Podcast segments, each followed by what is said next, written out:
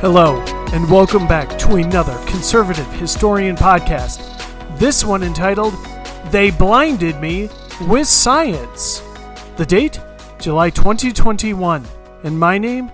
Bell Avis. Quote The President shares the co sponsor's commitment to making a bold investment in American innovation, including large increases in funding at the National Science Foundation to support both R&D and commercialization and new funding to support regional economic development so what is discovered in America can be made in America. Unquote. Jennifer Renee Psaki, White House Press Secretary, Biden administration. Quote, climate change does not stop at the border of a reservation or a state or a country. Unquote. Ilhan Omar, House Representative from Minnesota. And, quote, It's true. Science was my first passion. Unquote. Alexandria Ocasio Cortez, House Representative from New York State. And, quote, all my tubes and wires and careful notes and antiquated notions. But it's poetry in motion. And when she turned her eyes to me, as deep as any ocean, as sweet as any harmony, ugh, but she blinded me with science. Unquote. Thomas Dolby, bizarro songwriter from the 1980s. In a recent tweet by esteemed astrophysicist turned woke activist Neil deGrasse Tyson, the scientist stated, quote, if space aliens ever abducted me, the first thing I'd ask is whether they came from a planet where fellow aliens also deny science. Unquote. So, just wondering, uh, a question for uh, deGrasse Tyson. Just wondering if these aliens also, one, denied science such as the efficacy of vaccines to pass mess of spending bills, two, denied science to keep their alien schools closed because alien educators are paramount and run the entire system. And three, denied science on the origin of viruses. What was the origin of that alien virus? Did it uh, occur in some alien creature or species? Or did some alien lab emanate it? Mm, these questions are unanswered, and unfortunately, deGrasse Tyson failed to tweet about that. But yes, when those aliens take you, please ask away, Mr. deGrasse Tyson. Let me say that as an aside. I think the movie Contact probably got closest to an actual alien meet and greet, with movies such as Arrival and Close Encounters of the Third Kind coming close on the list. But if we think about it as a spectrum, in the middle of that alien contact spectrum would be the alien movies. You know, horrific uh, species attacking humans at random because kind of that's what they do. And towards the other side, Independence Day and anything thought up by Michael Bay would be on the other side of the spectrum away from contact. And as for Tyson engaging in this kind of hyperbole, I always find it interesting when a person esteemed in one genre decides to use that platform for what is essentially political speechifying. But unfortunately, it is a one way street. I used to love Degrassi Tyson and esteemed him as the new Carl Sagan. Carl Sagan was one of my heroes back in the 1980s. I thought he was just about the coolest thing I'd ever seen. But now Degrassi Tyson seems like one of a thousand leftists, activist hacks trying to say controversial things to drive clicks and followers. And those people are a dime a dozen on Twitter. Degrassi Tyson was once the one astrophysicist floating above the fray, and now he is sunk in the sewage and the mire of Twitter political discourse. The same could be said, though, of John Legend, Seth Rogen, or unfortunately, even J.D. Vance. That latter is thinking about running for the Senate in Ohio. As the writer J.D. Vance, he was unique, for many, the only voice of an entire American region and peoples left behind by the information age. Now, he's just another political mouthpiece desiring to be one of a hundred other people. And now that I've done that little tangent, let's get back to the science. It was one thing when history is the plaything of ideologues. History is not necessarily Akira Kurosawa's Rashomon, where each character has a different perspective on a murder, including the victim. In the case of history, we would hope to agree on a particular set of facts. A group of founders could be slave owners and create a beacon of liberty at the same time. In the late 1800s, the nation could create the underpinnings of the greatest era of prosperity in the history of humanity and contain Jim Crow racists and ter- racism and terrible working conditions in certain industrial businesses. And you can create lighting in cities and still have tin shacks in the country all at the same time. These are facts that can unite a historical narrative. It's all part of the fabric of our nation's history. And we would hope it would be agreed upon set of facts. But if a historian chooses to focus on one set of facts, the way, let's say, Upton Sinclair did in The Jungle, or Ida Tarbell did in her coverage of Standard Oil, one can come away with a picture, albeit incomplete, of America. In many regards, science is the same. However, in 2021, we see two tracks in the discourse on science. On the one hand, we have the concept of science, especially related to the response to COVID 19, as the primary center of public policy. And on the other hand, when these concepts are questioned and inconsistencies pointed out, or people act contrary to the prevailing scientific dogma, the person making the objections is dismissed as a denier of science itself. Um, why are these same people claiming conservatives are science deniers are the same folks who are math deniers? As in an ever expanding entitlement state, the state itself has to be paid for. But they deny that deficits can go on forever without a terrible reckoning. Deficits are math as well. And of course, this is also financial policy. There are advocates of a more outstanding taxes on the rich, though never nearly enough to close the deficit. But the concept of a deficit itself is dismissed by both sides, but mainly on the left. And now, math itself is under siege. Writing in May 2021, Williamson Evers notes, quote, a proposed mathematics curriculum framework which would guide K through 12 instruction in the Golden State's public schools is approved by California's Instructional Quality Commission in meetings this week and in August and ratified by the State Board of Education later this year. The framework recommends 8 times that teachers use a troubling document and the name of this document a pathway to equitable math instruction, dismantling racism in mathematics instruction. Unquote. What? This manual claims that teachers are addressing students' mistakes forthrightly as a form of white supremacy. I thought this was math we were talking about. It sets forth indicators of white supremacy culture in the mathematics classroom, including a focus on getting the right answer. Teachers teaching math in a linear fashion, requiring students to show their work and grading them on demonstrated knowledge of the subject matter. The concept of mathematics being purely objective is unequivocally false, the manual explains. Upholding the idea that there are always right and wrong answers perpetuates objectivity. Unquote. Seriously? So there's objectivity. So again, 2 plus 2 does not equal 4. 4 times 4 does not equal 16. Why, those are those are objectivity according to this particular manual. Apparently, even questioning that is also racist. It is one thing to deny the math inherent in debt and deficits because again, that is, what we're talking about financial policy. And you have different uh, economists thinking different things but it's quite another to attack the concept of math itself. And this theory would posit that the likes of Euclid, Archimedes, or Pythagoras were racist? In history, as noted, we have fixed touch points. The Code of Hammurabi, which was the first time the concept of law was put above any individual, even the ruler, came out of Mesopotamia in the second millennium BCE. Islam was founded in the early 600s CE. Magna Carta was signed in 1215 and our Constitution 1787. These touchstones and the meaning behind them are centuries, millennia old.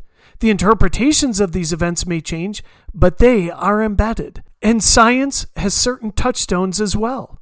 The Earth orbits the Sun. Gravity is a thing. Bacteria and viruses kill people. the Earth is billions of years old, and we cannot breathe in space. There is scientific discovery behind them all, because at one point there was differentiated thinking, but these things have been fixed, they have been proven, and they can serve as those touchstones. But even with those, much of science is not a fixed thing, but evolves with each additional discovery. For example, Einstein believed that, quote, God does not play with dice, unquote. Yet, quantum mechanics introduces the concept of randomness, and it was this randomness that he rejected. Quote, all science is either practical, poetical, or theoretical, unquote. Aristotle. One of the concepts for modern minds to absorb is that until very recently, scientific minds did not conceive of themselves, well, as scientists. Aristotle, Galileo, or Isaac Newton would self identify more as philosophers rather than our scientists of today, where there is a clear delineation. And in fact, on college campuses, they are often housed in two different colleges.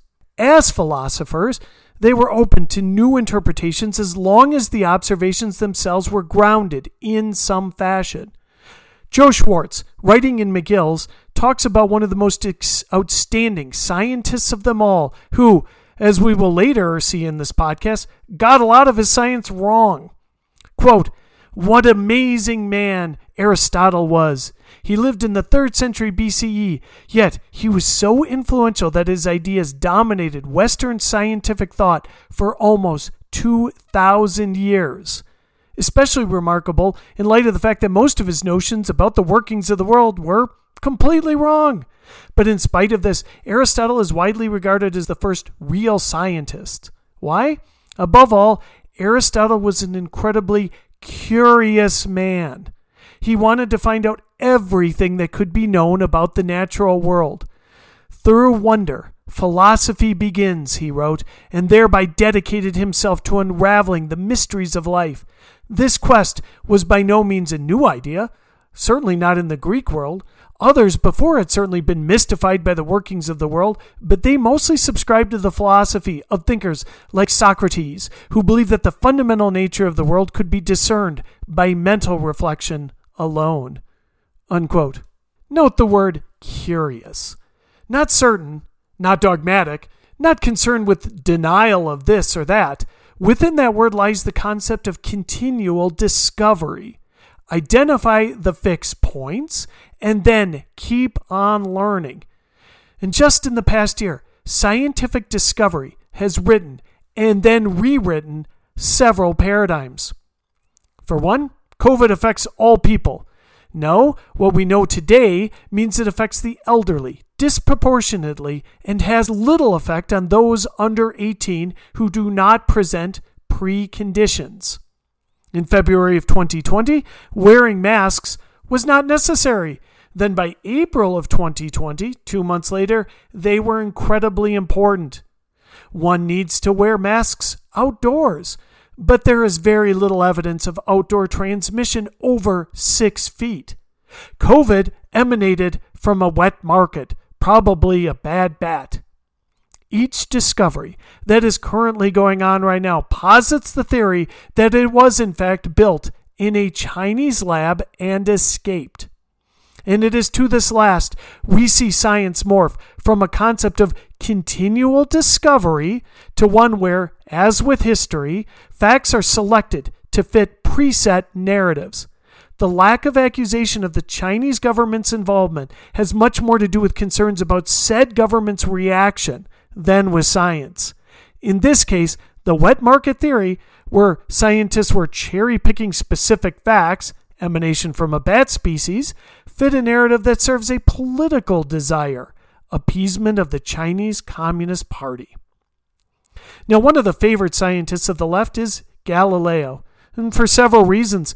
First, he fought so called science deniers. And two, the deniers were part of the Catholic Church, no prize leftist institution, despite all of the work currently going on by Peronist Pope Francis. Born in 1564 in Pisa, Italy, into an intellectual family of declining fortune, Galileo pursued medicine at the University of Pisa, but he soon abandoned his course of study to go and look at mathematics, his enduring passion. The university families famously wrote is written in the language of mathematics.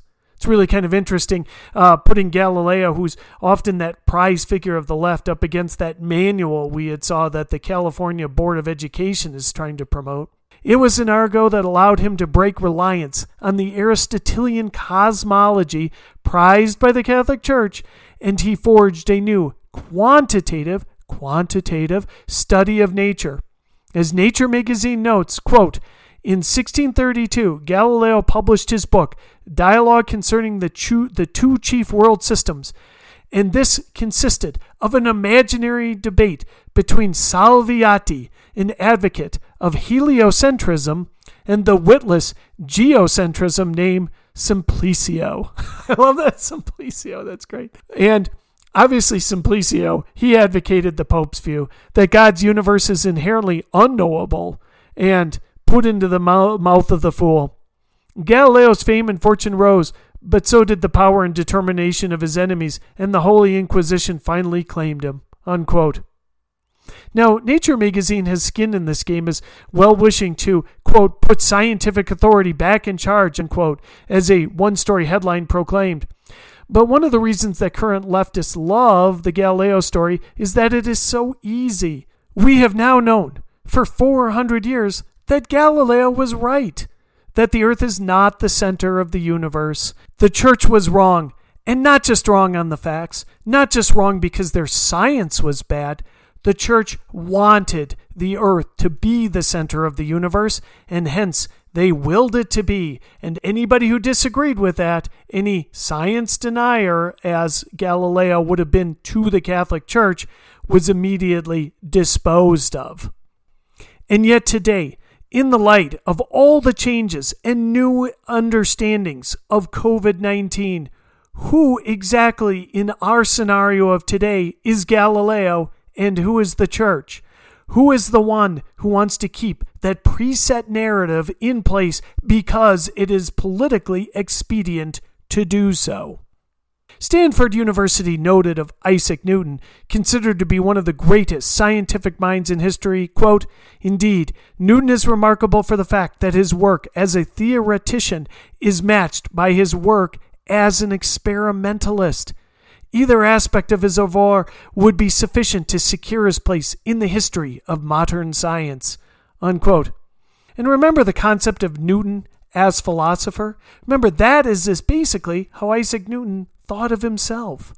Quote, of course, Newton's influence on the development of philosophy did not end with the close of the 18th century. Most obviously, the concepts of absolute space and absolute motion continued to play fundamental roles in philosophical theorizing about space and motion more generally for the next two centuries, and they remain fundamental to discussions today. Newton has also had a deep and lasting influence on numerous other topics in what we now call the philosophy of science, including the status of our knowledge of natural phenomena, the best ideas about scientific methodology, and the status of the laws of nature, and so on. Unquote. The concept of scientific methodology is one of those areas I believe we are sorely lacking today because, uh, like so many other institutions, such as philanthropies, the academy, and as noted, history writing itself, has become servants to the narrative. Science clearly shows that a massive part of CO2 emissions emanates from China, Japan, and India. And, according to climate science, as is currently promulgated by those meteorological and climatology PhDs like well, Greta Thunberg and AOC, the U.S. could achieve zero CO2 emissions, and it wouldn't make any difference. We are all still doomed because Asia will not get in line. And uh, of course, Thunberg has not gone to Beijing, or at least near as I can tell. But like the Wuhan virus lab COVID creation theory, it is not politically expedient, and it is really hard to get China to do what is not currently in their self interest. If climate change is a mortal threat, as quote science unquote claims, then our survival lies with the deniers in Beijing far more than those in Tallahassee or Austin.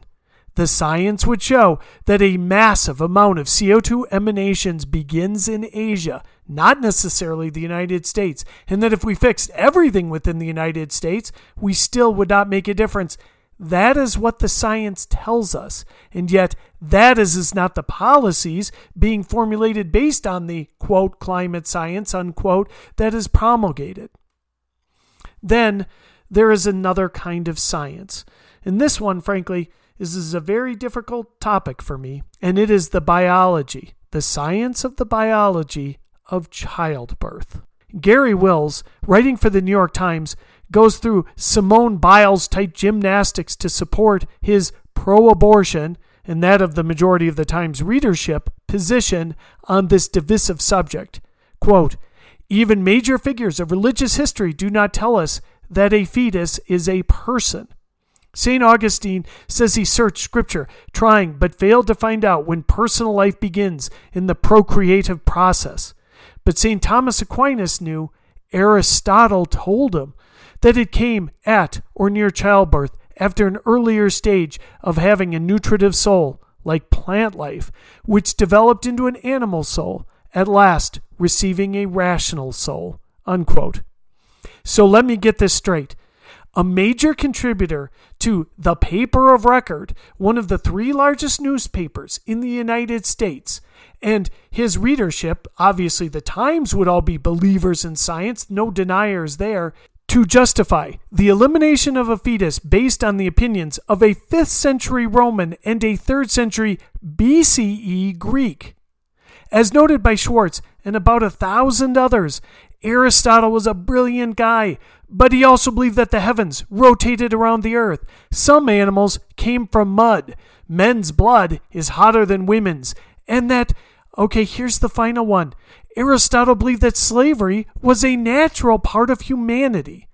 And that last one, that last one probably does not quite align with the ethos of the New York Times reader, and hopefully not Wills' nor any sane human in 2021 for that matter. But the same man who believed in slavery is cherry picked for a pro choice, anti life belief? As for St. Augustine, exciting choice given that he firmly believed sex was not recreational but strictly for conception. But see, I can cherry pick as well, though to paint St. Augustine as some form of protean pro choicer is boldness bordering on falsity.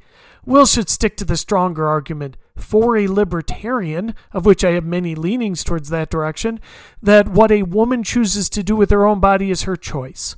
When they veer into using science to disavow life, it is to ignore inconvenient facts, such as an ultrasound image of a human being.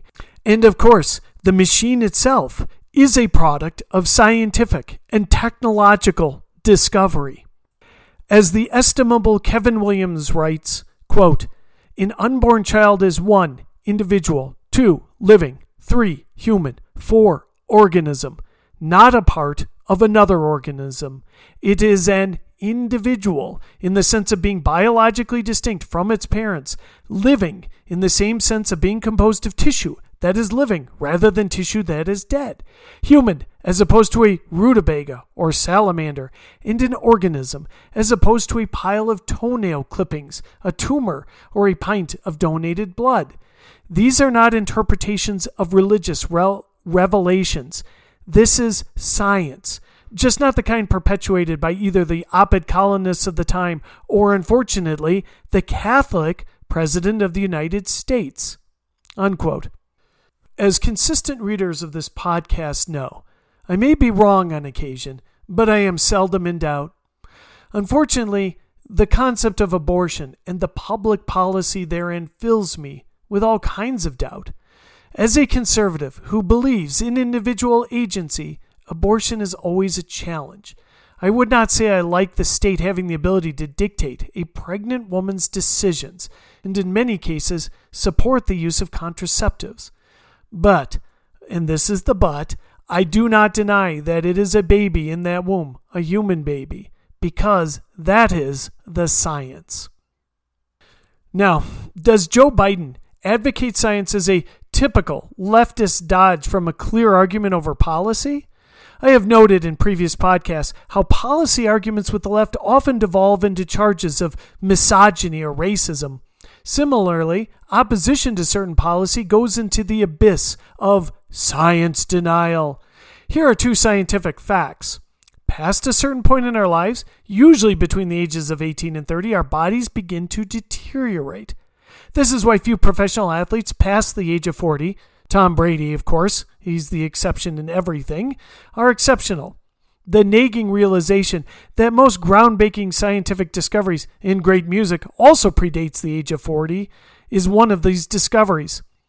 Another theory about Biden is, is that he does not simply fully grasp what some of the science means at this point in his life. I have advocated in a different podcast about Biden that somebody go to YouTube and check out his 2012 debate with Paul Ryan.